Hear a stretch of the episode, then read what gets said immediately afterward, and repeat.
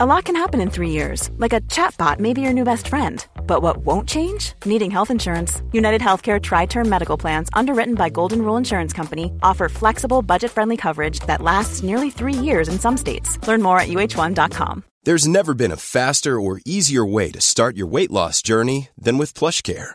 PlushCare accepts most insurance plans and gives you online access to board-certified physicians who can prescribe FDA-approved weight loss medications like Wigovi and Zepbound for those who qualify. Take charge of your health and speak with a board-certified physician about a weight loss plan that's right for you. Get started today at plushcare.com slash weight loss. That's plushcare.com slash weight loss. plushcare.com slash weight loss. Many of us have those stubborn pounds that seem impossible to lose, no matter how good we eat or how hard we work out. My solution is PlushCare. PlushCare is a leading telehealth provider with doctors who are there for you day and night to partner with you in your weight loss journey. They can prescribe FDA-approved weight loss medications like Wagovi and Zepbound for those who qualify. Plus, they accept most insurance plans. To get started, visit plushcare.com slash weight loss. That's plushcare.com slash weight loss.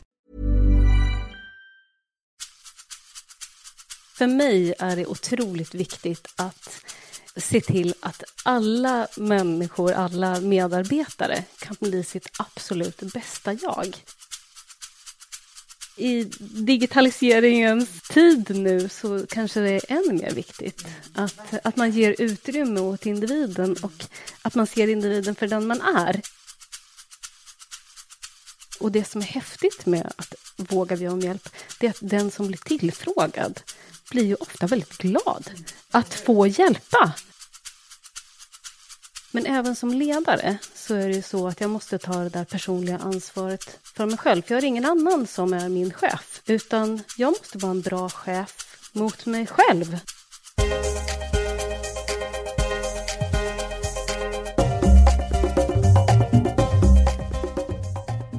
Hej och välkommen till Karriärpodden. Det är jag som är Eva Ekedal och programleder den här podden där jag intervjuar Sveriges mest framgångsrika och spännande kvinnliga ledare. För vi behöver ju belysa fler kvinnliga förebilder. Och den här veckan har jag det stora nöjet att presentera Pernilla Ramslöv, serieentreprenör, vd och grundare för Nox Consulting. Pernilla är en riktig energiboost som verkligen brinner för innovation och entreprenörskap.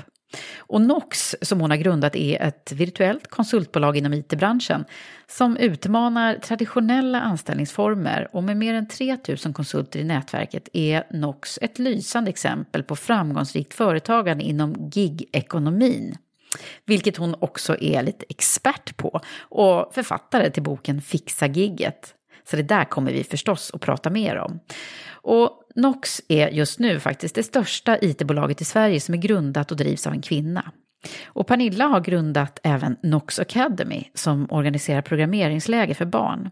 Kanske beror det på att hon själv har en teknisk bakgrund och drömde som liten om att bli uppfinnare. Så häng med och lyssna på en riktigt inspirerande person. Men innan vi startar så vill jag passa på att nämna vårt nya ledarprogram i Women for Leaders som vi just nu rekryterar till, nämligen VFL Acceleration Program för kvinnliga ledare på middle management-nivån. Gå in och läs mer om du är intresserad på womenforleaders.com. Men nu så, nu kör vi!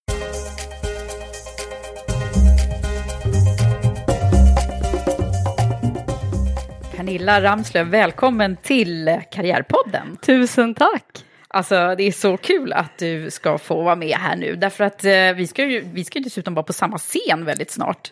Ja, det är ju bara två veckor bort då. Ja, eller hur? Så att jag, är, jag medvetet har jag bjudit in dig hit därför att jag ville lära känna dig innan vi ska stå på scenen på Women Entrepreneurship Day. Ja, och jag tror att det kommer göra att vi kommer att ha väldigt mycket roligare tillsammans när vi har liksom hängt ihop här ja, nu. Ja. Det tror jag också. Ja. Så här, jag vill bjuda in alla egentligen innan, men jag kommer inte hinna det. Men jag börjar med dig. Och det ska bli så kul att få lära känna dig. Dessutom så har vi redan pratat jättemycket innan vi tryckte igång mickarna här, därför att inse att vi har ganska många gemensamma nämnare i, i våra förflutna, i våra karriärer. Ja, men verkligen. Lustigt att vi inte har träffats tidigare. Ja, ja. verkligen. Men nu ska du få berätta hela storyn, för jag har hela tiden hindrat dig. Så här, berätta inte mer nu, berätta inte mer, för det ska bli så här, på första gången jag får reda på det när, när mickarna är på. Så nu vill jag veta, alltså du, eller först ska vi göra intron på rätt sätt, det vill säga du är ju vd för ett bolag, Nox Consulting, som eh, är väldigt framgångsrikt och har blivit det på väldigt kort tid. Eh, omsätter upp mot 350 miljoner på inte så många anställda, bara 13 anställda. Ja. Det låter ju fantastiskt, bara siffrorna.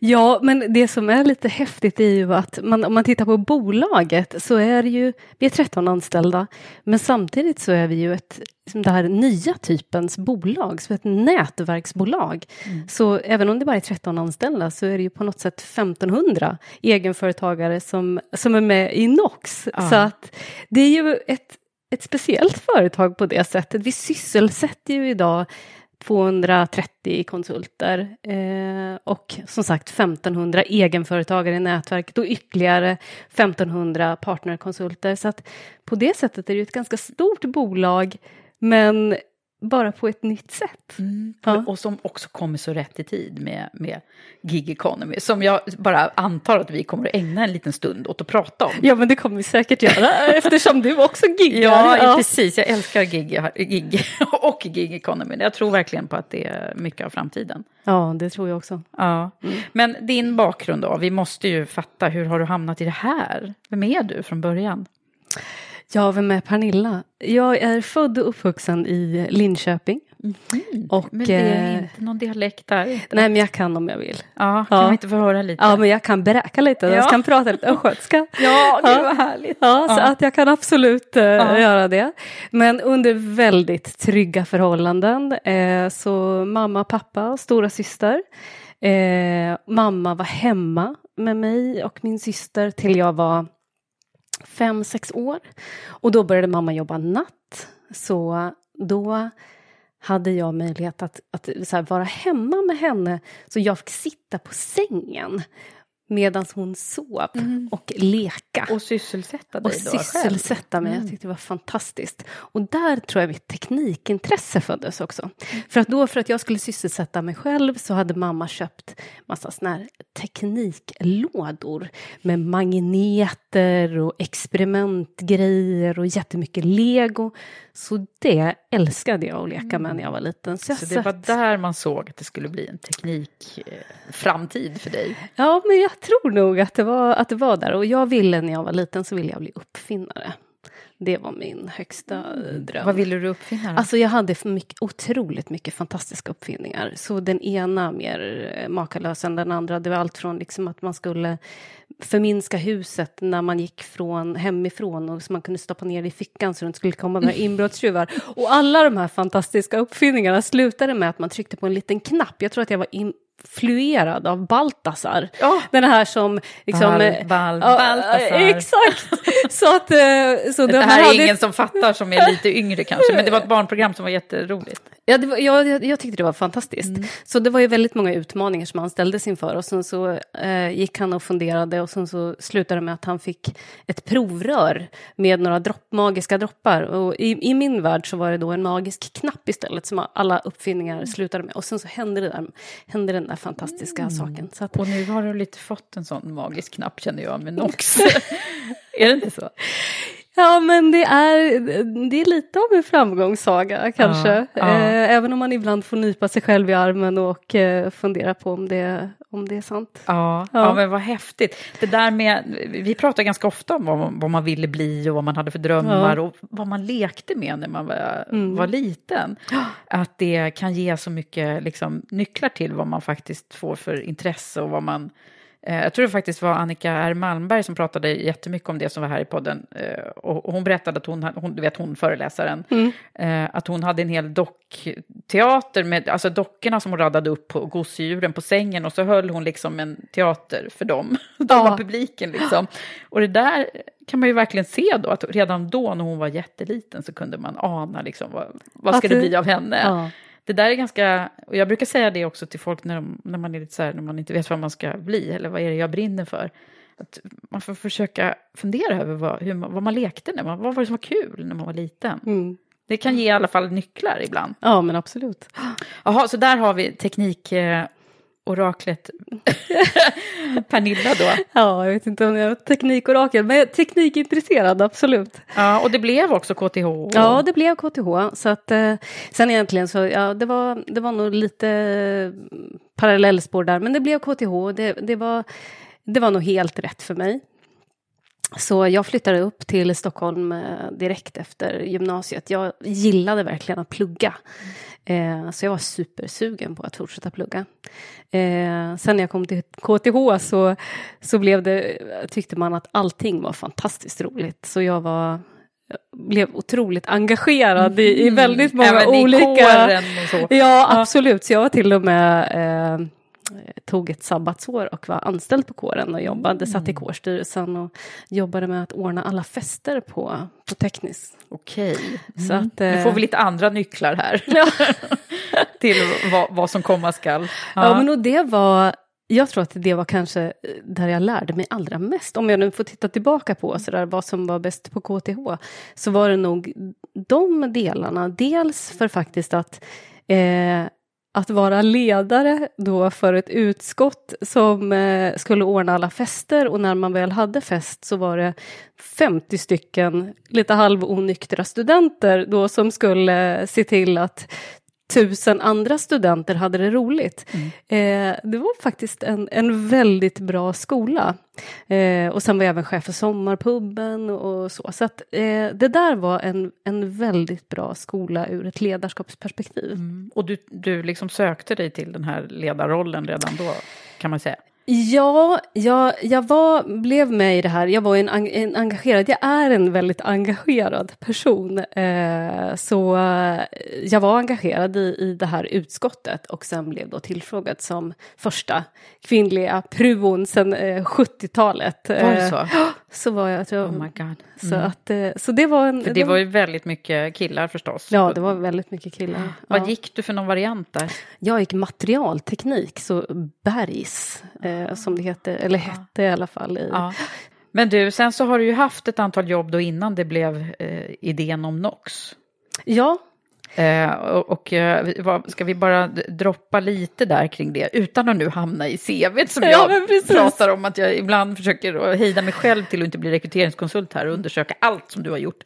Men om du skulle summera de där åren innan, vad... vad... Ja, men jag började faktiskt med att jobba med materialteknik som jag hade läst då. Eh, så jobbade jag som försäljningsingenjör på ett bolag som heter Bergman och Beving. Och det var det är extremt mansdominerat. Och komma då som ung, nyexad, 25-årig blond, eh, liten tjej var, en, var en spännande utmaning. Ja. Eh, men, Hur, hur, hur bemöttes du då? Jo, men man bemöttes ju med tveksamhet såklart från början. Eh, men på, samtidigt måste jag säga att jag tyckte det var ganska skönt att sådär, slå från underläge. Det var ingen som trodde att jag kunde några grejer egentligen om, om just materialprovning så. Eh, så. Så det var ganska härligt faktiskt. Ja, de blev jag. väldigt imponerade när de insåg det då? Eller Ja, vadå? Eh, så, så att jag, jag tycker att jag nästan vann på det. Mm. Eh, och sen så jobbade jag med det i två och ett halvt år och, eh, och tyckte att nej, men nu är jag lite klar med det här. Och då fick jag eh, erbjudande om att bli försäljningschef där. Men då Så de var... hade insett att det, det var bra med dig? Ja, då? men jag var, jo, det som, ja, det- att jag var väldigt bra med kunder. Eh, och, eh, men då var alla lekkamrater i IT-branschen. Och då kände jag, ja, men det verkar fantastiskt Mm. mycket det händer, roligare. du. det är där det händer, det är där man ska vara. Och då, så, då brukar jag säga att det var på den tiden Don't Win var för skit som helst. Jag kunde absolut ingenting om IT. Eh, men då fick jag möjlighet att bli projektledare på VM-data. Mm. Det som numera heter CGI. Precis, Mm. Precis. Eh, så det var, och det var fantastiskt härliga, roliga, lärorika år. Eh, Och här var det projektlederi då. så här var projektledare. Och det är ju, eh, nu kommer vi ju hamna i ledarskapsfrågor känner jag. För det är Ja. ju så intressant nämligen. Det är ju många som börjar liksom, som är intresserade av både människor och teknik då, som hamnar i projektledarskrået. Mm. Eh, men det är ju, det brukar jag säga, ganska, det är inte det lättaste av ledarskap eftersom man inte då har eh, det, det officiella mandatet att vara ledare, utan man ska få med sig folk ändå på, på banan, eller hur? Ja. utan att vara lönesättande och, och chef så att säga. Ja, och, och, och både lättare och svårare. För dels det där att man faktiskt inte har den där möjligheten att kunna eh, motivera dem med att man, man har hela ansvaret, men samtidigt så har man ett en leverans att jobba mot. Mm. Så att eh, samtidigt så kan man liksom fokusera på en grej eh, och få människor att jobba mot ett mål. Så att, eh, ja men lite både lättare och svårare mm. skulle jag säga. Men också eh, ganska bra träning. Liksom, verkligen. Att, att, man får motivera människor att gå mot det där gemensamma målet. Ja.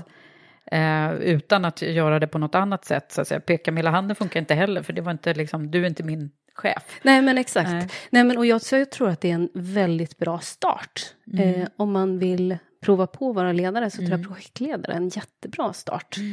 Mm. Eh, Mm. För det handlar väldigt mycket om att få människor att, att leverera utifrån liksom, tidsaspekter och, och utifrån en viss budget mm. och så vidare. Så att, och det ja. är ju jättemånga kvinnor just inom IT och tech som väljer projektledarskråt. Ja. Eh, det tycker jag är häftigt ändå. Eh, ja. och, på gott och ont. Jag tycker man, man såg ju liksom de som, när jag jobbade väldigt mycket med rekrytering i den här i det här gebitet så var det ju antingen de som gick liksom djupare i någon specialistkompetens eller också väljer man projektspåret ganska tidigt. Mm.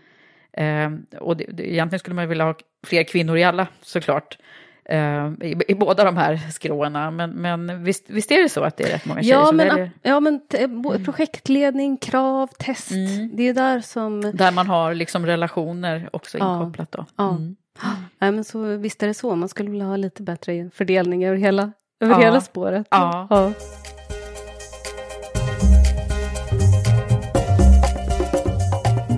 Okej, men så var det ett antal år i, i den branschen. Ja, och det där... Eh, ja, det gick rätt bra för mig på VM-data. Mm. Så jag eh, gick från att vara liksom, projektledare och sen så vart jag ansvar, kundansvarig, för det var en av våra kunder som kände att men, den här tjejen Pernilla, hon, hon bryr sig genuint om att det, att det blir bra.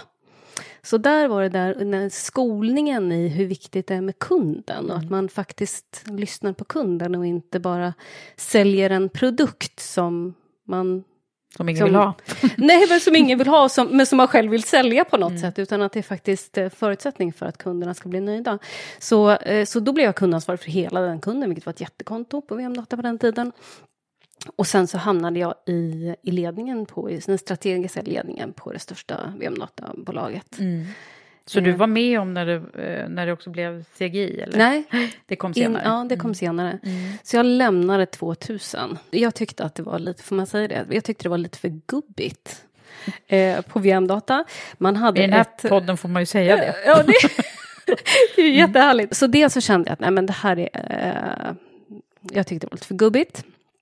Och sen så eh, vart det lite tuffare tider. Mm. Eh, och då den, eh, var det en av de här bolagsvdarna som gick ut och sen så eh, så skrev man ett mejl till organisationen då när man sa att man skulle, man skulle runda upp. Eh, så att om man jobbade en halvtimme så skulle man skriva upp en timme och tidrapportering skulle ske på kundens bekostnad och så vidare. Och så vidare. Och då Oj. kände jag att det här står inte jag för. Det här är så långt ifrån mina värderingar. Mm. Så då kände jag att nej men det här, det här måste jag lämna. Mm. Vad bra, och så gjorde du det. Och så gjorde jag det. Ja. Det där är ju sådana där moments som, som jag tror att vi som har varit med ett tag känner igen oss i. Att, att ibland så är det liksom, det finns ingen annan väg. Nej. Men då sa du upp det utan att ha någonting? Ja, det gjorde jag faktiskt. Men jag hade redan bestämt mig för att jag skulle köra eget. Mm. För att jag och jag, jag, brukar säga att jag, jag började min entreprenörskarriär när jag var 11 år. Mm. Då var det nämligen så att min, jag, jag har en stora syster och hon hade fått sommarjobb. Eh, och jobbade på ett äldreboende och tjänade sjukt mycket pengar. 35 kronor om dagen. Åh, oh, oh. mycket pengar på den Ja, det var, och jag var så otroligt avundsjuk på henne. Eh, så att då bestämde jag mig för att jag ville också tjäna mina egna pengar. Och då gjorde jag en lista på tjänster som mina föräldrar kunde köpa av mig. Allt från städning till gräsklippning och eh, stryka skjortor och så vidare. Och det där blev superpopulärt. Och så prissatte du dem Och så prissatte jag dem, Mm. ja. Vad Så- kostar det att Ja, men en skjorta, kostar, en, en skjorta kostar 50 öre. Ja, okej. Och det blev super, men det tyckte Det pappa blev var populärt, toppen. ja. Ja. så då höjde jag priserna på en gång. Eh, efter en vecka så kostade det en krona. och, sen, och sen var det så att även grannarna köpte tjänster. Så den sommaren tjänade jag mer pengar än min syrra. Wow! Och är, det, är du, vad är du syskonskara? Jag är lilla syster. Du är lilla. Ja, Mm. så, så hon var 14, så hon fick sommarjobba. Jag var 11, jag fick inte sommarjobba. Eh, och eh, så där så tror jag att entreprenörsdjävulen i mig föddes. Så sen även under teckningstiden så hade jag och eh, min lekkamrat Pia eh, hade ett, eh, ett, ett cateringföretag. Så då liksom startade vi bolag då också och tjänade pengar sådär. eh, Vi började dryga ut studentkassan. förstod du att du var liksom entreprenör då? Nej, det gjorde jag Man inte. pratade ju inte i de termerna Nej, då det gjorde man riktigt. inte. Nej. Men, nej, men så jag hade det där i mig. Så jag hade, det, jag hade bestämt mig för då när jag skulle sluta på Hemdotter, jag bestämt för att nej, men jag ska starta företag. Mm. Eh, och hade en idé. Men sen i den här vevan då eh, så träffar jag en tjej. Eh, helt förutsättningslöst. Vi hade blivit ihopkopplade. Och det var kärlek vid första ögonkastet mellan två heterosexuella kvinnor. Eh, och, eh, och så bara sa det, för, för hon hade precis då startat ett annat företag. Och, eh, men då sa vi, men vi kör tillsammans. Så du blev liksom inbjuden till henne kan man säga? Ja, Mm. och sen så lite grann att vi, vi kopplade ihop våra idéer, men det var primärt liksom det, hennes grej. Eh, ja, men så då körde vi. Så vad, 2000, vad gjorde det företaget då? och det var ju ett helt fascinerande företag. Eh, vi, det var, vi skulle bygga en produkt som skulle automatisera systemutvecklingsprocessen med intelligenta agenter. Oh my god, det där lät Så det här, var, ja, det här var år 2000, så det här var artificial intelligence. Fast väldigt tidigt ute. Extremt tidigt, det var bleeding edge technology. Oj. Så det var ingen som fattade vad vi gjorde, eh, knappt vi själva höll jag på att säga. Eh, men det var fant- fantastiskt Men vad roligt. coolt. Så vi eh, utvecklade, marknadsförde och sålde den här produkten på en global marknad. Så det var en otroligt häftig resa. Och, och gick det bra då eller? Ja, men det gick ju sådär eh, tillräckligt bra, tillräckligt dåligt. Så att vi, eh, vi det, det blev aldrig den här hockeystick, eh, att det, det blev aldrig den här succén. Men vi, vi ha, låg och pendlade där liksom mellan svarta och röda siffror. Så att eh, jag tror vi höll på lite för länge egentligen. Men eh, 2007, så vi startade 2000 och 2007 så, så sålde vi bolaget. Eh, sen blev det en, en hopslagning egentligen av två bolag, men rent tekniskt så var det en försäljning av bolaget. Så då, hade Eh. du ju, då, då, hade, då var ju din entreprenörsresa redan igång kan man säga. Ja, men så då, jag var ju redan igång, absolut. Och sen blev jag kvar i det där bolaget då som, eh, som ansvarig för strategisk affärsutveckling globalt. Så att, eh, Spännande. Men alltså, och nu är vi snart till eh, när, Och nu när är vi- NOx ska börja. ja, precis. Och, Så- För det undrar man ju liksom, hur, hur, hur föddes idén till detta då? Ja, men då... Eh, det här var 2010 och då, hade, då kände jag att äh, men nu var jag klar. Eh, så då bestämde jag för nej men nu är det, nu är det dags igen. Eh, så, och gick och funderade på så där, vad skulle jag göra? Och, eh, och det är ju det är ju bortom mänsklig förmåga att sitta och klura ut vad man ska göra för någonting. Mm. Bra att du säger det, Ja. för det är, liksom, det är ju det som många hamnar i. Att, och sen, sen när, när de lyssnar på Karriärpodden så en den ena än den andra har sina, liksom, det här brinner man för och så. Men Ja. det är ju inte liksom bara att, att, att sätta sig ner och fundera ut det. Nej, och jag tror att det är helt omöjligt. Mm. Alltså det, att sätta sig ner och fundera ut det, det, jag brukar, det är bortom mänsklig förmåga. Mm.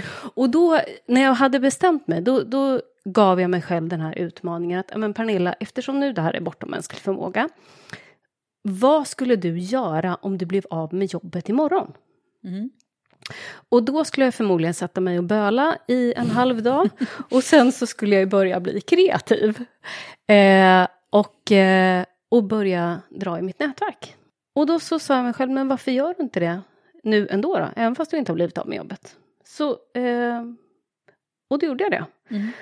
Och börja prata med människor och, och fundera på sådär. Och då, det som händer när man gör det där, det är ju att dels så får man ju själv liksom, formalisera vad det är man är bra på, vad det är man tycker är roligt och Mm. vad man... I mötet med I andra. mötet liksom. med andra Mm. människor. Och för varje gång man säger de där orden så blir ju det också tydligare för en själv. Mm. Och så får du feedback på det du säger och, och då blir du själv klarare med vad du, vad du, vad du faktiskt tänker och vill. Mm. Och sen är det kanske några kloka där på vägen som ställer motfrågor. Precis! men vad, är, precis. vad tycker du är roligt att göra? Och Ja. vad, skulle du, vad skulle du göra om du fick det här? Och, ja, men eller Ja, hur? Det är ju ja. sådana personer som man mår bra av att möta också då. Ja, precis. Okej, så det började komma fram någon bild här? Ja, men så det började komma fram en bild. Och sen då så, i, faktiskt så var det så att eh, min man jobbade på ett eh, produktbolag inom vakuumreglering. Och så hade de blivit uppköpta av ett private equity-bolag. Och då hade han fått på sig att ja, men du måste öka din eh, försäljning utan att öka topline. Och då satt han och jag diskuterade det där och försöka komma på någon bra liksom, struktur för det där. Och sen var det faktiskt han som sa att ja, men det här borde, skulle man, den här idén liksom, skulle man kunna göra för konsultbranschen. Ja, då, så sa jag, nej men det skulle ju jag kunna göra, sa jag då. och, eh, ja, men och så började vi eh, skissa på den där idén. Och sen eh, har min man har jobbat i konsultbranschen tidigare och jag hade jobbat i konsultbranschen. Men, och han hade en eh, kollega som han hade jobbat med som eh, heter Mats Norman och eh, som är fantastiskt duktig säljare. Eh, och då sa vi, men vi frågar Mats om han vill hänga på. Mm. Så, Så, och det, så gick det så, till? så alltså. gick det till. Men berätta om, om eh, Nox affärsidé, vad är det för någonting? Ja, eh, vi jobbar ju med kompetensförsörjning inom IT. Eh, och kärnan i Nox består som sagt av 1500 egenföretagare. Och, men det vi gör för våra egenföretagare, vi är ju som om vi är deras ans liksom ansvariga för dem. Så Ja. det vi gör för våra egenföretagare är allt från sälj, marknadsföring, kompetensutveckling, erfarenhetsutbyte, sociala sammanhang, resor. Allt det där som man får hos Så en de känner liksom, traditionell- ja, men jag är en noxare. Ja, de känner då att de, är noxare. Mm. Eller kanske det heter så, var jag som... Ja, jo men absolut, det heter så. ni Helt kalla det rätt. för det? Ja, Okej. ja, nej, men vad, ja. Ja, ja nej, men, och det här har ju då gått väldigt bra, men hur gick det liksom så här kanon från början eller har ni successivt byggt på det och har det exploderat nu eller? Ja, men det har faktiskt gått bra från början. Ja, det det. Eh, så vi startade, vi startade med helt från scratch, ett helt vitt papper eh, utan någon extern finansiering. Eh, och så från noll och så omsatte första året 43,7 miljoner. Ja, det är Eh. helt osannolikt mycket pengar alltså. Ja, så det, och sen har det ju bara växt. Ja, ja. Så att det växer ju väldigt mycket med, ja men egentligen word by mouth. Mm. Eh, Och sen är det i- du som har varit vd hela tiden? Jag har varit ledig hela tiden. Ja. Mm. Men du, det här med gig-ekonomin, det som är så hett som vi pratar om så himla mycket nu, att alla ska gigga. Vad, vad, vad betyder det egentligen? Ja, men att gigga innebär ju att man tar kortare uppdrag eh, som egenföretagare. Och ordet gig kommer ju egentligen från musikbranschen. Där man då som artist gör en spelning. Det är ju där det kommer ifrån. Jag giggar ju lite hela tiden just nu. Ja, men, och det, det är ju jättehärligt Ja. att kunna gigga. Att man, eh, och jag tror att vi, vi är ju inne i en fas nu där arbetsmarknaden håller på att förändras. Så att vi ser en mycket mer rörlig arbetsmarknad och där man helt säkert kommer mer. Vi kommer se fler giggande branscher. Eh, vi kommer se fler giggande personer.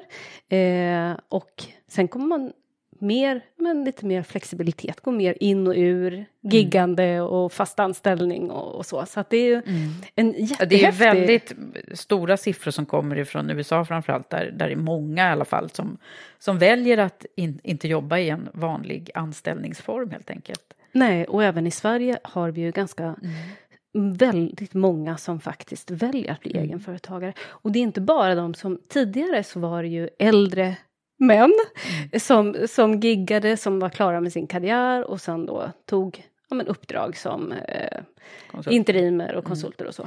Mm. Eh, men idag är det ju jättemånga av dem som tar sina första steg ut på arbetsmarknaden, mm.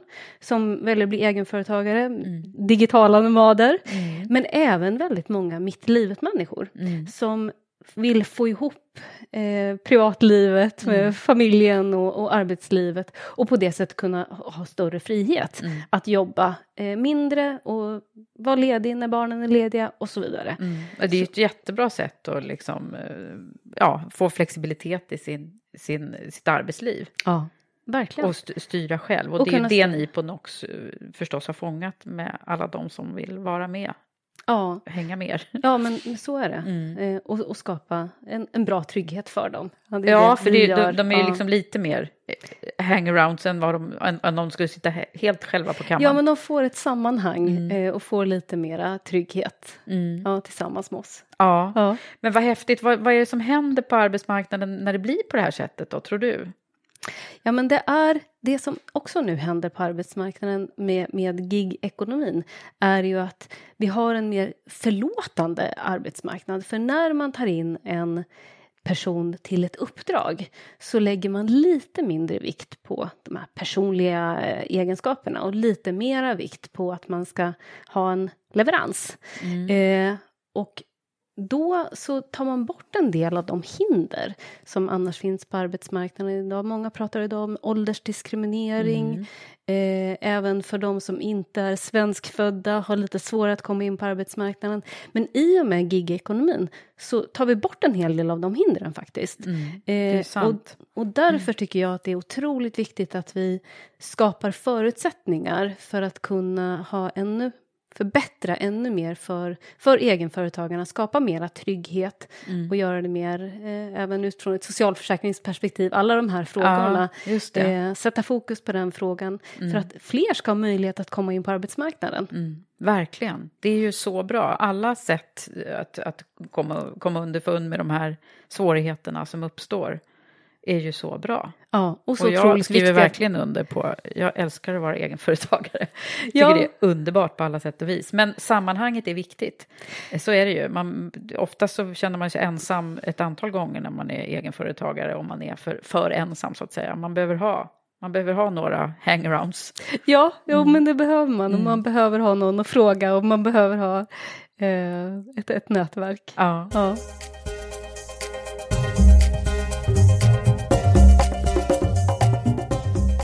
Vad är hemligheten tror du bakom att det har gått bra för, för dig också som företagsledare här? Vad är det som är Pernilla i det här? Jag tror Pernilla i det här är att eh, ett väldigt stort engagemang. Eh, otroligt positiv inställning, lite galen. Eh, ja, Ja, som vågar ge dig ut på den här marknaden också. Som ju, man kan ju tycka är liksom lite som ett stormigt hav emellanåt förstås. Med, ja, det, med liksom det är absolut. IT-konsulting. Men å andra sidan väldigt, väldigt, väldigt uh, lukrativt om man lyckas väl. Uppenbarligen, kan man säga. Men du, när man pratar ledarskap, jag vill gärna ge mig in på det lite mera. Vad, vad är det som... Uh, vad, vad, har du för syn på, vad är det för typ av ledarskap som behövs? Det här är ju väldigt speciellt då med tanke på att ni är Eh, inte så många fasta anställda, men det är nästan lite tillbaka till det här projektlederiet. Ja. Nej, men liksom, vad, är, vad är det som, eh, som eh, genomsyrar ditt ledarskap? Det som genomsyrar mitt ledarskap tror jag är, för mig är det otroligt viktigt att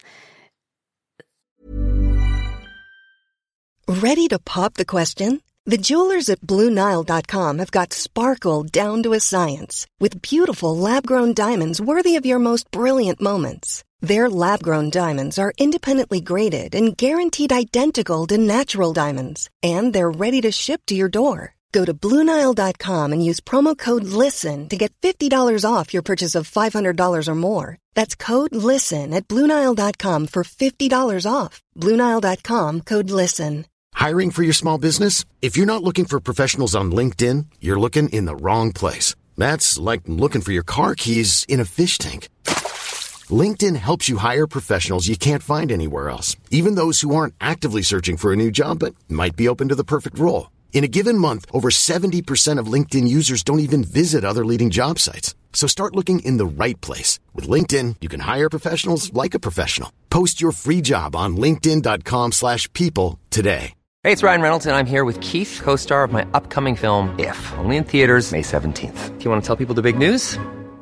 All right, I'll do it. Sign up now and you'll get unlimited for $15 a month in six months of Paramount Plus Essential Plan on us. Mintmobile.com slash switch. Upfront payment of $45 equivalent to $15 per month. Unlimited over 40 gigabytes per month. Face lower speeds. Videos at 480p. Active Mint customers by 531.24 get six months of Paramount Plus Essential Plan. Auto renews after six months. Offer ends May 31st, 2024. Separate Paramount Plus registration required. Terms and conditions apply if rated PG.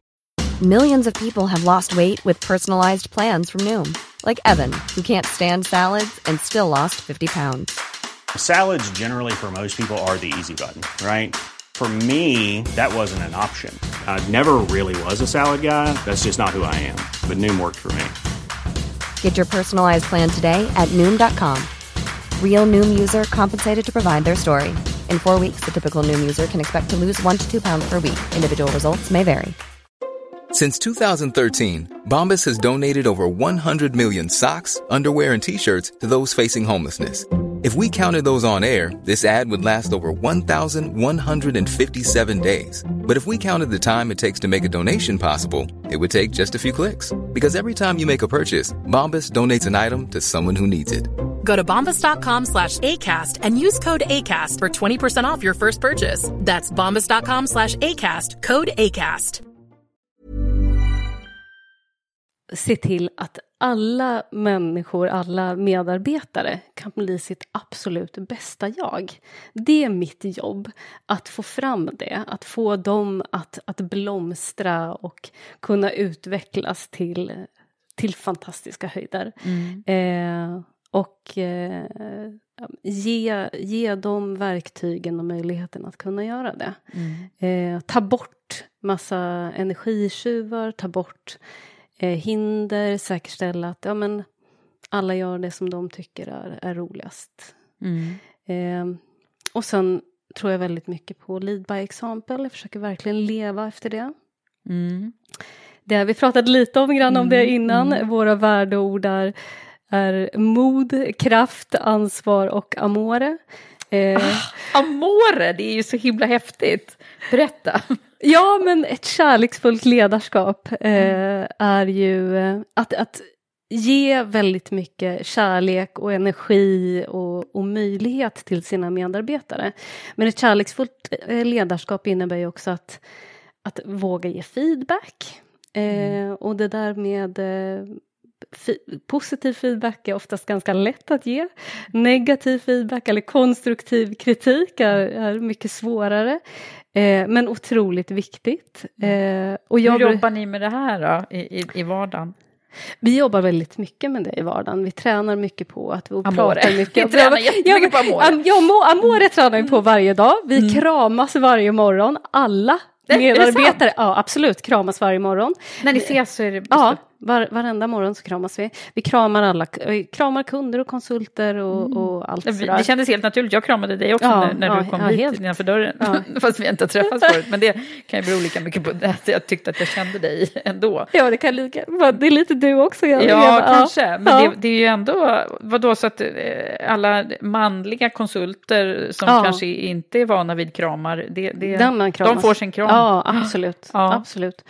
Eh, nej, men, alla behöver en kram helt enkelt. Ja, men alla, alla, jo, men och alla behöver känna att jag är, att jag är viktig som person. Mm. Eh, att det individen, jag är inget CV på ett papper. Jag är en person, jag är en Mm. individ och, och jag syns för den jag är.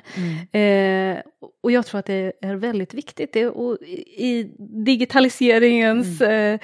eh, eh, tid nu så kanske det är än mer viktigt. Mm, att, att man ger utrymme åt individen Mm. och att man ser individen för den man är. Eh, och alla, alla är vi inte lika men, men att säkerställa att man får göra det man är bra på så att man faktiskt kan, kan utvecklas och känna sig duktig och bli ännu bättre på det Mm. som man är bra på. Mm. Så himla rätt. Alltså, vi i Women for Leaders är jätteofta ute och pratar om vad det moderna ledarskapet är för någonting och vad, Mm. vad, vad som krävs liksom i, i framtiden. För det, är ju, det pågår ju en ganska stor transformation där tror jag. Eh, vad, vad, vad, vad, det här är ju en nyckel kanske för dig, men vad, vad, vad känner vi, vad har du med för någonting? När, vad tänker du när jag säger det moderna ledarskapet? Ja, men då tänker man mycket på, på transparens, eh, på att, att sätta tydliga mål utan att för den skull styra. Jag tror väldigt mycket på det personliga ledarskapet. Mm. Eh, att, eh, att säkerställa att individen faktiskt tar ansvar för sig själv eh, och att man inte på det sättet styr vad, vad man ska göra utan man skapar förutsättningar snarare för att individen ska kunna göra, mm. utföra sitt jobb på allra bästa sätt. Mm. Eh, eh, så det, det är ju ganska bra. intressant det här, därför att jag intervjuar ju bara, än så länge, bara kvinnor i Karriärpodden. Men jag har ju träffat väldigt många män och intervjuat dem tidigare. Men, eh, och jag tror ju att det ligger lite Eh, i naturen eh, att vi, vi kvinnor har lite lättare för det här, det här typen av ledarskap som, som vi pratar om nu. Mm. Vad säger du om det? Finns jo, det ett kvinnligt jag, och ett manligt ledarskap? Eller? Ja, men jag tror kanske att, att kvinnor är lite mer omhändertagande. Eh, att det ligger lite mera i vår natur att vara det utifrån kanske någon slags modersinstinkter på något sätt. Mm. Eh, och att ur det, från det perspektivet mer tänka på alltså, ja, men individen och, mm. och vara mån om eh, vara mån om individen. Men jag tror också det här att, att man är tydlig med eh, men vad är företagets mål så att man kan utvecklas tillsammans med företaget. Mm. För det är viktigt också att känna att man är viktig. Att man är liksom en, en viktig kugge, ja. ja. Det tror jag också. Men du, eh, det här låter ju fantastiskt. Nu vill ju alla börja jobba på NOX. Eh, men det är ingen reklampodd det här, ska vi väl kanske uttrycka också. Men jag blir lite nyfiken på förstås höra, det finns ju alltid en baksida på det här också, eller en baksida på, på vår vardag. Det är inte alltid så här eh, lätt och mysigt kanske på jobbet. Vad har du för stunder som hittills i din karriär har varit, har varit eh, mot, motiga? Jag hade en när vi eh, skulle slås samman, det här eh, produktbolaget skulle, vi blev uppköpta och skulle slås samman, då fick jag en, en roll som marknadschef. Jag hade tidigare varit sälj och marknadschef eh, på produktbolaget. Men det, det, det innebar ju mest att man liksom var ute och, och drev bolaget och mm. sålde och allt vad vi gjorde. Eh, men då blev det mycket så tydligare, liksom, nu är du marknadschef. Eh, och på en global nivå och satt i ledningsgruppen. Eh, och, eh, och så fick jag en person som var så här dotted line, skulle mm. rapportera till mig. En, en man mm. som i den amerikanska organisationen som hade varit marknadschef på IBM. Okay. Och, eh, och då så började han ifrågasätta mig. Eh, för han, och så kom han dragandes med massor av sådana termer, ja, så go to market strategies mm. och alla de här planerna och allting som han tyckte att jag skulle, skulle ha på plats. Och för mig så handlade det absolut inte om det där. Liksom. För mig så handlar det om, återigen det här att ja, men, göra saker som är bra för kunderna. Mm. Det, var, det var en bra marknads... Det var din bra marknads Ja, men precis. Ja. Att inte så här, paketera och eh, eh, göra produktblad och så. Det, det har aldrig riktigt varit min grej. Mm. Eh, och det här, den här mannen var en väldigt stark person och eh, så han fick mig att må riktigt skitdåligt. Mm. Och var ganska högljudd om, om det också. Eh, om att eh, Pernilla hade minsann inte koll på det här. Nej. Okej, okay, så han försökte medvetet då? Liksom. Ja, och jag tror förmodligen var det så att han ville ha min roll. Mm. För han var ju bara, bara marknadschef då för, för USA. Okej. Okay. Mm. Så att... Eh, eh, Vad hände och, med dig då, då? Vad gjorde du? Ja, men... Och jag blev... Jag blev ganska... Ja, men att, man kände sig... För första gången kände jag mig dålig. Mm. Eh, och, och, och, man känner sig ganska liten. Mm. Eh, och den här känslan av att jag hade eh, varje gång man skulle presentera på ledningsmöten så var, blev jag nervös och kände att jag... Så ditt, ja, jag var i vanliga fall ganska ja, bra här, självförtroende? Var... Ja, blev, blev väldigt... Eh, mm. ja, det blev naggat i kanten helt Gud, enkelt. Alltså, att det är... Ja, och... Eh, men sen så eh, bestämde jag mig för, en, en, dag så bara kände jag så här att nej, det här, det här är inte okej. Mm. Han ska faktiskt inte få sätta sig på mig. Och det var det här, men det, det tog nog säkert ett halvår. Uh. Innan jag, och, då insåg jag att ja, men det här, hans eh, som produktblad, och, det var ingen som ville ha det. Utan du visste det, att du hade rätt? Liksom. Jo, men det, det, mm. eller jag insåg ja, men att det var ju... Det som var rätt var att lyssna på kunderna. Mm. Och att förstå vad kunderna ville ha. Eftersom vi var, en, ett produktbolag blandat med, med ett tjänstebolag. Mm. Och, och, då måste man anpassa sig till kunderna. För att om kunderna inte vill ha eh, det man eh, producerar, mm. då, då kan man ta ner skylten och gå hem. Det är liksom ingen, ingen idé att hålla på. Nej. Och då när jag insåg det, att ja, men det är faktiskt mer mitt sätt som är det rätta för bolaget. Då, och då bestämde jag mig för, för, för det blir ju sådär när man har en person sådär så blir det att man börjar lite grann tycka illa om dem också. Ja. Att, för att jag kände mig att men han, det var faktiskt inte schysst det han höll på med. Och då bestämde jag mig för att men det där, han ska inte få sätta sig på mig.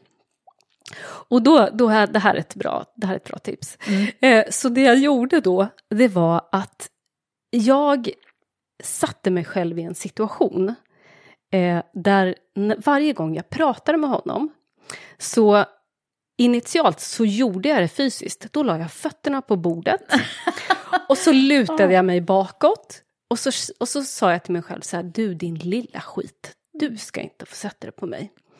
Och sen gjorde jag det där varje gång jag hade, så hade jag ett... ett eh, då var han i telefon? Ja, alltså. då var han i telefon. ja, Eller, vi satt inte mitt emot varandra. Nej. Men... Eh, det hade annars också varit okej, tycker jag. Men... men sen gjorde jag det där varje gång jag skulle prata med honom på telefon, när vi hade ett, ett, ett uh, telefonmöte en gång i veckan, så satte jag mig själv i det där modet. Mm. Att jag bara sa, du din lilla skit. Du ska inte få sätta dig på mig. Du ska inte få sätta dig på mig. Mm. Ja. Och när han kom med sina liksom, eh, argument och när han kom med sina liksom, produktbladssnack så sa jag bara, men bra idé, liksom, berätta mer. Hur, tänk, hur skulle du göra? Och hur skulle du göra i den här situationen?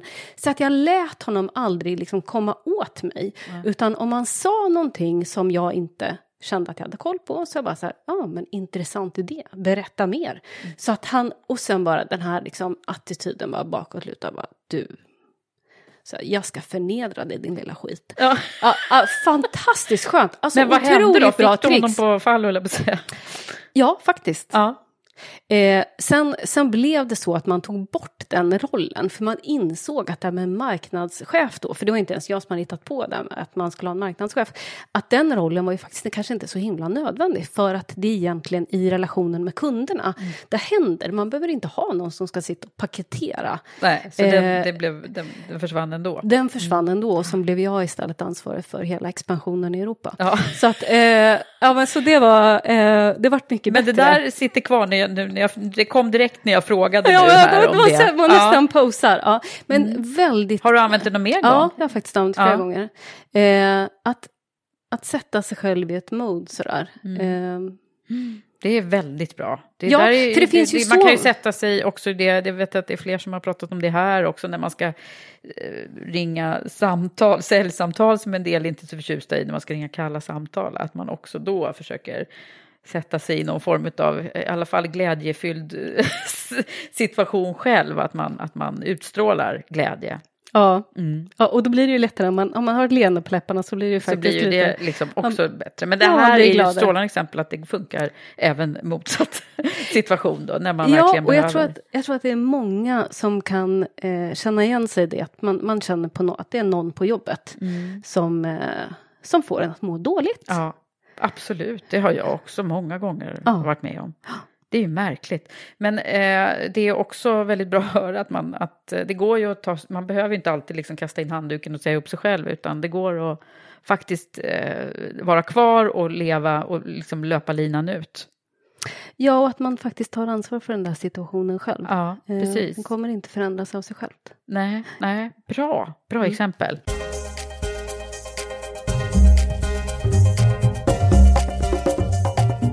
Har det varit andra situationer i, i, i livet för dig som har påverkat dig liksom, i, i någon riktning?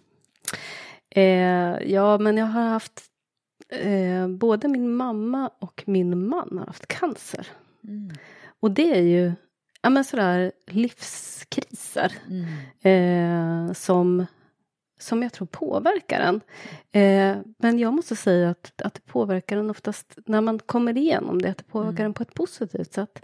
Man omvärderar saker och ting i, sin, i sitt liv och sin närhet, vad som är viktigt och, och hur man prioriterar och hur man kan hjälpa andra att prioritera också. Ja, verkligen. Så är det ju. De, det är de här, ofta så tycker jag det kommer också fram i de här samtalen, ganska Mm. ofta, att, att det är då vi antingen har gjort eh, några bra saker efteråt, så att säga. Att, man, att man kommer på vad man ska göra eller hur man ska göra det.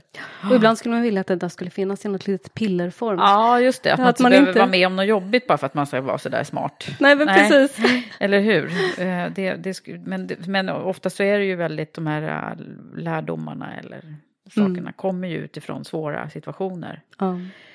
Du, eh, det, det, jag tänker på en sak som jag vill prata med dig om innan vi börjar summera och det handlar om det här med eh, du som då har verkligen verkat inom eh, teknik och nu är du IT och det här med jämställdhet och, och så. Och du är ju också kvinna nu och vd på ett väldigt framgångsrikt bolag inom den branschen. Hur, hur ser du på det här? Ja, jag, Det är en stor fråga. Jag ja, det, ja, men det är en stor fråga. Eh, och eh, ja, men det, det är ju så att det är för få tjejer på ledande positioner. Eh, jag tycker att, eh, och för mig, jag vill att det ska vara lika naturligt. Både för, för tjejer och killar att både starta och, och leda bolag. Mm. Eh, att det inte ska vara någon, någon skillnad där. Eh, och jag tror att det, det är viktigt att vi pratar om det och det är viktigt att vi, att vi skapar förebilder som, som du gör här i podden bland annat. Eh, så, och jag tror att det är, man får ju bättre bolag när man har en mer diversifierad eh, ledning. Eh, man, man ser saker från ola, olika perspektiv. Mm. Så, Verkligen. Har du själv eh, liksom stött på, förutom den här episoden som vi fick höra nu, men har det varit situationer när du har blivit liksom det här med att vara kvinna och vara ledare? Eh, som har påverkat dig åt något håll? Nej, men jag... Inte på det sättet. Jag, jag är uppvuxen på något sätt i så lite mans... Jag, både när jag var liten så hade jag mycket killkompisar och jag, jag lekte hellre med bilar och lego och, och teknikgrejer än med dockor. Eh, men, eh, men den person i min närhet som eh, var ledare när jag var liten var min moster. Eller är min moster. Eh, så det, jag tror att det har påverkat mig i det perspektivet att, att det var helt naturligt att, att man som tjej kan vara liksom vd Ja. och ledare för stora bolag. Var det någon som du såg upp till sådär också? När du Ja, var men hon, ja, men hon, och hon, har, hon har följt mig också Mm. under, varit lite sådär extra mamma, eller först, först som extra mamma och sen som, eh, som lite mentor och sen som kompis och, Mm. och idag som en väldigt god vän. Ja, vad härligt. Ja. Nej, men eh, oftast är det ju så. Ibland är det någon inom familjen eh, Mm. som man liksom hakar på eller får den här energin ifrån. Eh, eller också så är det någon, någon i, i omgivningen. Mm. Men vad, vad jobbar dina föräldrar med då? Pappa är, är Ingenjör. ingenjör. ja. Byggnadsingenjör. Ja. Ja. Men, och han, var- han var vd för ett byggbolag när jag var liten, men var modig nog att, att kliva av det. Eh, för att han kände att eh, han, han, så, han var för lite med familjen. Mhm. Så det tyckte jag var jättemodigt. Det var bra. Ja. Eh, och sen jobbade jag i, i försäkringsbranschen. Ja. Eh, och eh, mamma jobbar på blodcentralen i Mm. på Linköping. Men det var, och hon hade nog velat göra karriär. Hon var väldigt ledsen för att hon inte fick eh, plugga på, på universitetet när hon var liten. Men det som jag också måste säga att jag verkligen uppskattar med, med mamma var att hon hon fick inte, men därför så ville hon att vi skulle ha alla möjligheter. Så Mm. jag var, när jag var liten, jag hade ju eh, sådär drömmar om, jag skulle vara första kvinnan i rymden. Jag hade väldigt stora, det här uppfinnargrejerna och så var det som Ja. så här, jag hade väldigt stora tankar när jag var liten. Och mina föräldrar satte aldrig några gränser för mig. De sa bara, men det är väl klart du ska göra det. Mm.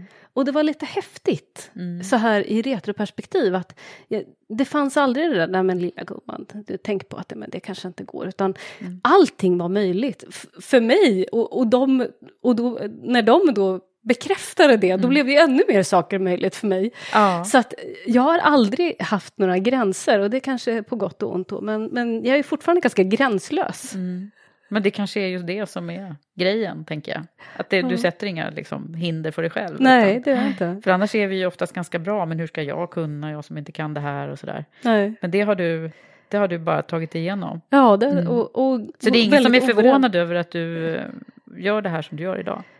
Nej, det är nog ingen som är förvånad. Nej. Nej. Nej, gud vad härligt. Du, om man nu skulle försöka börja ringa in lite grann då, vad du eh, hittills i livet har, eh, för du har ju en framgångsrik resa kvar att göra som man är väldigt nyfiken på, men, men eh, vad är det för någonting som har varit viktigt för dig? Jag brukar ju säga så här att försök att sätta dig själv i den här 20-årsåldern någonstans, när man, när man behöver höra lite kloka saker från Ja. de som redan har passerat det där. Vad, vad är det för någonting som, som du hade velat höra då, tror du? Eller behövt höra? Mått bra att höra? Ja, att det inte behöver bli, vara så perfekt. Mm. Att det är helt okej att misslyckas och det är helt okej att göra fel. Och jag var väldigt eh, perfektionistisk, framförallt vad det gällde skolan. Mm. Jag grät om jag hade ett fel på provet. Eh, så jag hade behövt höra att, Att det, kommer ordna sig ändå? Ja, men Mm. och att man lär sig av det där och att man faktiskt blir bättre av det. Mm. Eh, eh, så det hade jag behövt höra, att jag inte behövde vara så himla rädd för att göra fel. Mm. Eh, Okej, för det var, jag hindrade dig lite i början då, eller? Ja, men jag tror att jag lite för sent i livet kom på att man kan wing it. Mm. Faktiskt. ja, ja. ja. Eh, och det kan man. ja, det kan man. Ja. Ja. vilket bra. Vad är det mer då som, som du känner att det skulle ha varit bra om någon sa det här till dig? Ja, men att, eh, att köra på bara. Mm. Bara gör, gjort bara. Gjort bara. Ja, ja. kommer det mer alltså, dialekter, vad härligt. Ja, gjort bara. Ja, för Ja. det har du gjort verkligen. Ja, det, det har jag gjort. Mm. Eh, och, och ett exempel på det var ju det här, eh, förutom eh, konsultingdelen Nox så driver vi också programmeringsläger för barn. Just det, det måste Ja. vi prata om. Ja, och det var faktiskt så att eh, eh, det var min son som, han är en pysselkille, min äldsta son ska jag säga, eh, är en pysselkille. Och eh, han eh, hade inga planer för sommaren. Och då tänkte jag, liksom, det killen måste ju ha något vettigt att göra. Och då hade jag hittat ett vetenskapsläger. Och då säger han till mig, men mamma, egentligen vill jag inte gå någon vetenskapsläger, jag vill gå ett programmeringsläger. Och då började jag googla på det där och eh, så fanns det inga programmeringsläger. Nej. Och så tänkte jag, men klart killen ska ha ett programmeringsläger. Så, och då så ringde jag min fantastiska kollega Madeleine Harju och, eh, och sa bara, du jag har värsta idén, vi, vi ska göra programmeringsläger. Och hon bara, ja det ska vi göra. och så körde vi bara, Ja. i, utan liksom den minsta tanke på vad, vad man behövde. Nej. eh, Och det gör ni på somrarna nu för barn? Vi gör det eller? på alla läger, eller lov ska jag säga, alla Okej. lov, lov Ja. eh, så gör vi läger. Eh, så vi började då, för första sommaren, det är fyra år sedan, eh, så hade vi 80 barn. Mm. Och nu är det en jättestor verksamhet, eh, så det är ju 2500 barn som har gått läger genom Nox Academy och gör det på, på alla Mm. Lov. Academy heter Ja. det. Ja, Ja, och det häftigt. Är, ja, det känns som... Och just få... Och mycket tjejer. Mm. Är det det som ja, kommer på det är väldigt lägren? mycket tjejer. Mm. Och det handlar ju om hur vi kommunicerar. Mm. Vilken typ av innehåll vi har i våra läger, vilka bilder man visar, vilka som är handledare. Mm. Eh, men för att få tjejer att känna, men jag kan. Och det här med teknik är väldigt roligt. roligt, ja. Mm. Det börjar, vi måste ju börja liksom där. Vi kan ju inte sitta och fundera på, det tänkte jag alla åren som jag jobbade med, med det här, varför är det för få kvinnor i IT-branschen? Ja. Frågan, att, att eh, vi måste ju verkligen börja tidigare. Jag måste börja tidigt. Ja, Och prata om det på ett, på ett stimulerande sätt för, för båda könen så att säga. ja absolut. Ja. Jaha, vad bra grejer. Kört bara. Vad har vi mer då på din lärdomsresa? Liksom? På min lärdomsresa? Ja, det är ju väldigt många saker. Men det, men, men, och det vet jag många i podden har sagt tidigare, det här med att våga. Mm. Att våga, att våga göra fel, att våga fråga, våga be om hjälp. Eh, och det är häftigt med det där med att våga be om hjälp. Mm. För det som... Har du gjort det? Ja, men det Mm. har jag. Eh, och, och det är jag mycket duktigare på idag Mm. än vad jag var eh, när jag var yngre. För då tror Eh, man att man bara kan själv. Ja, men så tror man att man, ska, att, man, Mm. att man ska kunna själv. Mm. Eh, och det, det blir ju sällan lika bra som om man, om man ber om hjälp. Mm. Eh, men, och det som är häftigt med att våga be om hjälp, det är att den som blir tillfrågad blir ju ofta väldigt glad Mm. Att få hjälpa. Så nu brukar jag säga det att, ja, men, gör någon annan en tjänst. Våga be om hjälp. Ja, men precis. Det är väl en jättebra grej. För det är ju ofta så ju. Det är min upplevelse också. Att man, Ja. bara man har tid och möjlighet så vill man ju hjälpa. Så vill man gärna hjälpa. Ja. Mm. Så att, eh, Det är ju också ett sätt att liksom få bekräftelse, för det behöver vi ju i livet hela vägen. Det är Ja. faktiskt inte bara när man är ung, 20 år, utan det är ju hela vägen. Så Ja. behöver man ju det för att, för att liksom få energi och bränsle. Ja, så är det. Har du flera bra tips som du vill liksom skicka med här nu? Ja, men utifrån ett ledarperspektiv eh, så tycker jag det är så otroligt viktigt att man bygger ett bra team. Eh, jag, nu har du och jag inte pratat om färgerna, men jag vet att det är någonting som du är intresserad av ja, också. eller ja, jag har ju jobbat med det i väldigt många år. Ja, men precis. Om du Eh, tänker på disk. och- Ja, på diskanalysen, Mm, mm. precis. Och, eh, och jag är en, en rödgul Mm, person. Så jag kan en, det. eh, Ja. extra... Jag gör automatiskt en analys av det i, i huvudet när jag träffar människor. Ja. Arbetsskada. Och, eh, och man behöver personer som är liksom, lika som en själv är för att inspireras av och kunna vara lite tokig och galen. I alla fall eh, om man är som jag så behöver man det. Eh, men man behöver också folk som kompletterar den. Som kan var, förstärka de delar som, som jag inte är särskilt bra på. Mm. Så att bygga ett bra team som, som både inspirerar men kompletterar. Eh, och det tror jag är viktigt som ur, när man, man skapar ett, ett bolag eller skapar ett team eh, för att kunna göra ett riktigt bra jobb. Eh, så det tycker Så jag man ska vara lite olika helt enkelt. Men Man inte ska. för olika. Nej, men man, ska vara, man ska ha både och Mm. eh, i teamet. För då, då blir det allra bäst. Mm. Eh, sen ett annat bra tips och det är ju eh, kanske en av mina sådär, eh, käpphästar i det här med nätverk eftersom jag faktiskt jobbar i den typen Mm. av bolag Mm. också. Eh, hur viktigt det är att ha ett bra nätverk. Eh, och att man ska jobba med sitt nätverk. Att både utveckla det och underhålla det. Men också vara generös med sitt nätverk. Mm, Eh, just det. för Koppla det- ihop folk. Vi koppla- blev ju lite ihopkopplade faktiskt. Ja, Det var ju, eh, nu hade jag ju ändå span på dig, men eh, det var Lisa Nyberg som sa att du måste ju träffa Pernilla. ja.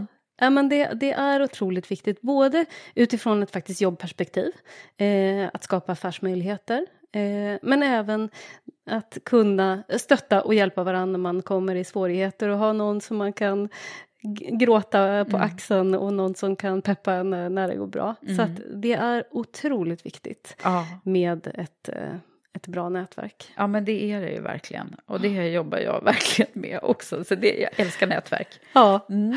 ja men det är viktigt. Och, och sen eh, så tycker jag är viktigt det personliga ledarskapet. Vi var inne lite på det tidigare. Eh, men att man, man tar ett stort ansvar för sig själv. Eh, I den tidevarvet vi lever, när vi har mera av ett personligt ledarskap även på jobbet. Men att man, att man tar det ansvaret för sig själv. Det är faktiskt bara jag som kan påverka min egen situation. Och jag som kan förändra den. Eh, och att man tar, ibland måste man ta beslut att flytta sig ur en situation. Eller förändra sin situation. Eh, Det har ju du berättat om nu ett Ja. antal gånger som du har gjort under arbetslivet. ja. Det tror jag också är en jättebra grej. Alltså för det, det, jag har mött många människor som, som har varit ganska missnöjda med sina, sin situation och som, som tycker att det är fel på, på andra helt enkelt. Men, Ja. Och det kan det ju vara. Det kan ju vara en, en, en inte hälsosam miljö. Men, eh, men det är ju ingen annan som kan förändra den mer än man själv så att säga. Nej. Och, och när man hamnar i den situationen att man faktiskt släpper den där offerkoftan. Det är ett fantastiskt ocharmigt plagg. Eh, den är inte bra för varken en själv Nej. eller ens omgivning och man blir absolut inte attraktiv när man har på sig den. Eh, och, men det är faktiskt bara jag som kan ta ansvar för det. Men även som ledare så är det ju så att jag måste ta det där personliga ansvaret för mig själv. För jag har ingen annan som är min chef. Utan jag måste vara en bra chef Åt mot mig själv. själv. Mm, just det. Hur är du då? då? Snäll? Eh, jag är ganska hård mot mig Asså, själv oftast och Mm. ganska, jag har ganska höga krav på mig själv. Men eh, jag måste ju säkerställa att jag får en bra balans, att jag eh, inte säkerställa att jag, jag går ner i energi eh, för att kunna vara bra. För insikten om att om jag inte är bra mot mig själv då kommer jag inte kunna vara bra mot andra. Mm. Och det, det har gör, blivit... kommer du på det här när, i stunden eller hur, har du någon taktik? Ja, men jag har faktiskt en taktik. Mm. Eh, för att jag har trott att jag kan vara i den här kvadranten hög energi positiv Mm. hur länge som helst. Och om jag, ju mer jag är där, desto mer kan jag vara där. Men det är ju inte sant. Mm. Utan när man är där för länge så går man väldigt lätt över i hög energi negativ. Mm. Och då blir man eh, både otrevlig mot sig själv och sin omgivning. Eh, och när man har hamnat där så måste man ofta ner i så här en låg energi negativ. Men man kan ju göra genvägar. Och det är ju väldigt smart att göra. Mm. Ja, och det är ju att, att eh, man trycker ner sig själv i låg energi positiv. Och med träning och meditation. Mm. Och, eh, och meditation, när jag hörde om det första gången så tänkte jag att ja, men det här är lite sådär fluff. Flum. Ja, flum, Mm. precis. Eh, men, men jag gör det i väldigt korta stunder. Så jag mediterar i så två minuter. Så innan jag ska in i någonting, något svårt möte eller något sådär, så går jag in på toa. Och, så, och så andas jag, så jag andas in genom ena näsborren och ut genom andra och sen så vänder jag och så ut. Och när jag gör det där så är det helt omöjligt att koncentrera sig på någonting annat. Så att jag medvetet trycker ner mig själv för att jag mycket lättare ska kunna vara både här och närvarande. Ja, Ja. det är väldigt bra. Andningstekniker kommer man ju Andningstek- väldigt långt med. Ja. Det där är nästan lite medicinsk yoga som bygger på den typen av andning också tror jag. Ja. Ja, häftigt. Mm. Och, sen, det, men- och det som kanske det allra viktigaste som jag skulle vilja säga det är att tänk på att allt man ger får man tillbaka. Mm. Boomerang-effekten där. Mm. Bra. Gud vad härligt det var att ha dig här med i podden Pernilla. Ja, men jättemysigt att vara här. Vi ses snart igen på scenen då. Ja, då. Den Då 19 händer det. november, då Ja. händer det. Ja. Tack så mycket. Hej, hej. Hej då.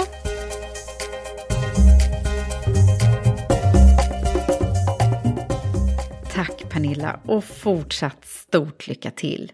Och tack för att du har lyssnat. Och jag tänkte också passa på att berätta att vi snart har en ny träff i Women for Leaders Network den 15 november som den här gången görs i samarbete med konsultföretaget Ascend med temat Employer Branding. Missa inte det. Du kan läsa mer om hur du blir medlem i Women for Leaders på vår sajt. Men ha det nu så bra så hörs vi snart igen. Hej så länge!